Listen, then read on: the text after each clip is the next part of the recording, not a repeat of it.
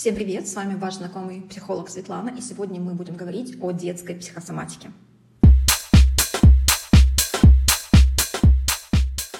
Многие специалисты, как эзотерики, так и психологи, они не работают с детьми, а работают с родителями. Давайте разбираться, почему же так происходит.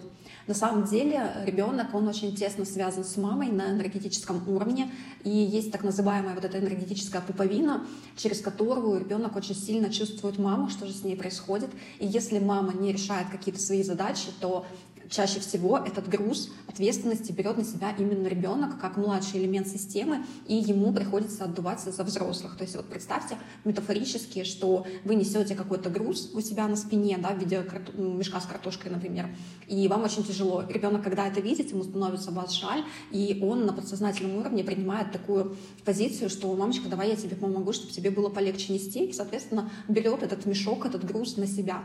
И часто в таких случаях у ребенка искрепление позвоночника позвоночника идет, проблемы с ногами, либо с кожей в виде атопического дерматита, как пример. И вот здесь нужно быть внимательным, нужно это знать, нужно это понимать и работать в первую очередь, начать с себя. Когда клиент ко мне обращается с запросами по психосоматике, я всегда исследую фазу программирования. Что происходило в семье, в роду, а, как происходило зачатие, беременность, как протекало, как проходили роды и что было в первый год жизни ребенка. Это и называется фаза программирования. Дело в том, что у ребенка нет своих собственных чувств, пока он живет в животе у мамы, ребенок записывает все, что мама чувствует, ее реакции, и это составляет около вообще 90% от всего. Только 10% это то, что случается с нами в жизни впервые, и на что у нас нет какой-то записанной реакции, соответственно, мы свою какую-то собственную реакцию подаем. А все остальные реакции и чувства — это то, что запрограммировано, и то, как нас научили реагировать на те или иные события. И это наше детство и плюс три поколения над нами, потому что наши родители своим реакциям, они точно так же научились у своих предков. И поэтому нужно обращать внимание на то, что происходило в роду. Все то, что происходит с нами в первый год жизни, задает определенные циклы. И, так скажем, зацикливается, то есть через какое-то время повторяется. Когда есть ресурс для э, проработки травмы, тогда с нами случается какое-то событие, иногда негативное, которое мы должны, так скажем, отработать, чтобы выйти из этой травмы. И Сепарация, то есть отделение от родителей, тоже может считаться как некая травма. И это происходит постепенно. Сначала ребеночек понимает, что мама — это не его продолжение, а какой-то отдельный элемент. А сепарация также считается, когда ребенка отлучают от груди, тоже заканчивается определенный какой-то цикл.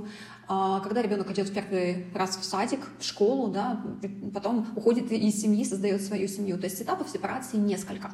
И вот э, для некоторых это, опять же, может быть очень болезненно. Отрыв от мамы, когда нужно выстраивать свои собственные опоры и быть самостоятельным, делать какие-то свои первые шаги в жизни.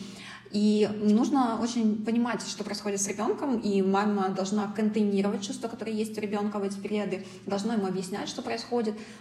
Часто же мы видим совершенно другую картинку, когда мама сама не может справиться со своими чувствами, эмоциями, состояниями и может сорваться, например, на ребенке. Тогда ребенку приходится как раз-таки быть контейнером для своей мамы, и здесь происходит вот это вот нарушение э, иерархии, нарушение ролей, когда ребенок э, становится взрослым, для своего родителя, да, то есть родителям для своего родителя, можно так сказать. И очень часто из этого происходят как раз такие разные э, конфликты, недопонимания между родственниками и так далее, когда вы вдруг начинаете играть э, совсем не ту роль, которую должны играть. И если вы начнете прорабатывать первый год жизни ребенка или свой, плюс 9 месяцев беременности, то можно решить большую часть задач вашей жизни, поэтому мамам очень важно писать, вести дневник со своими чувствами, эмоциями, событиями, которые происходят в жизни, особенно когда есть маленькие дети до 5 лет.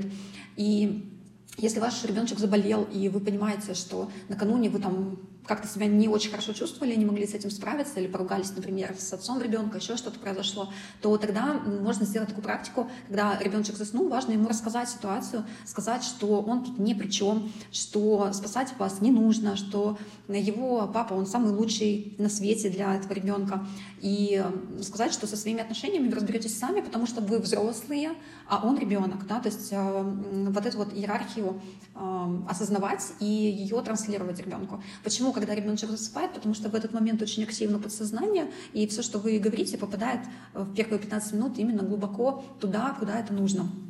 А если ребеночек еще в животе находится, то точно так же а, разговаривайте с животиком.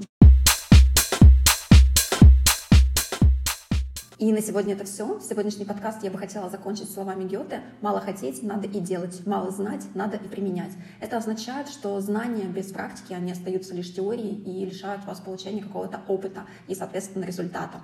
Мало хотеть быть здоровым, нужно для этого еще что-то делать. И я благодарю вас за внимание, подписывайтесь и ждите следующих подкастов.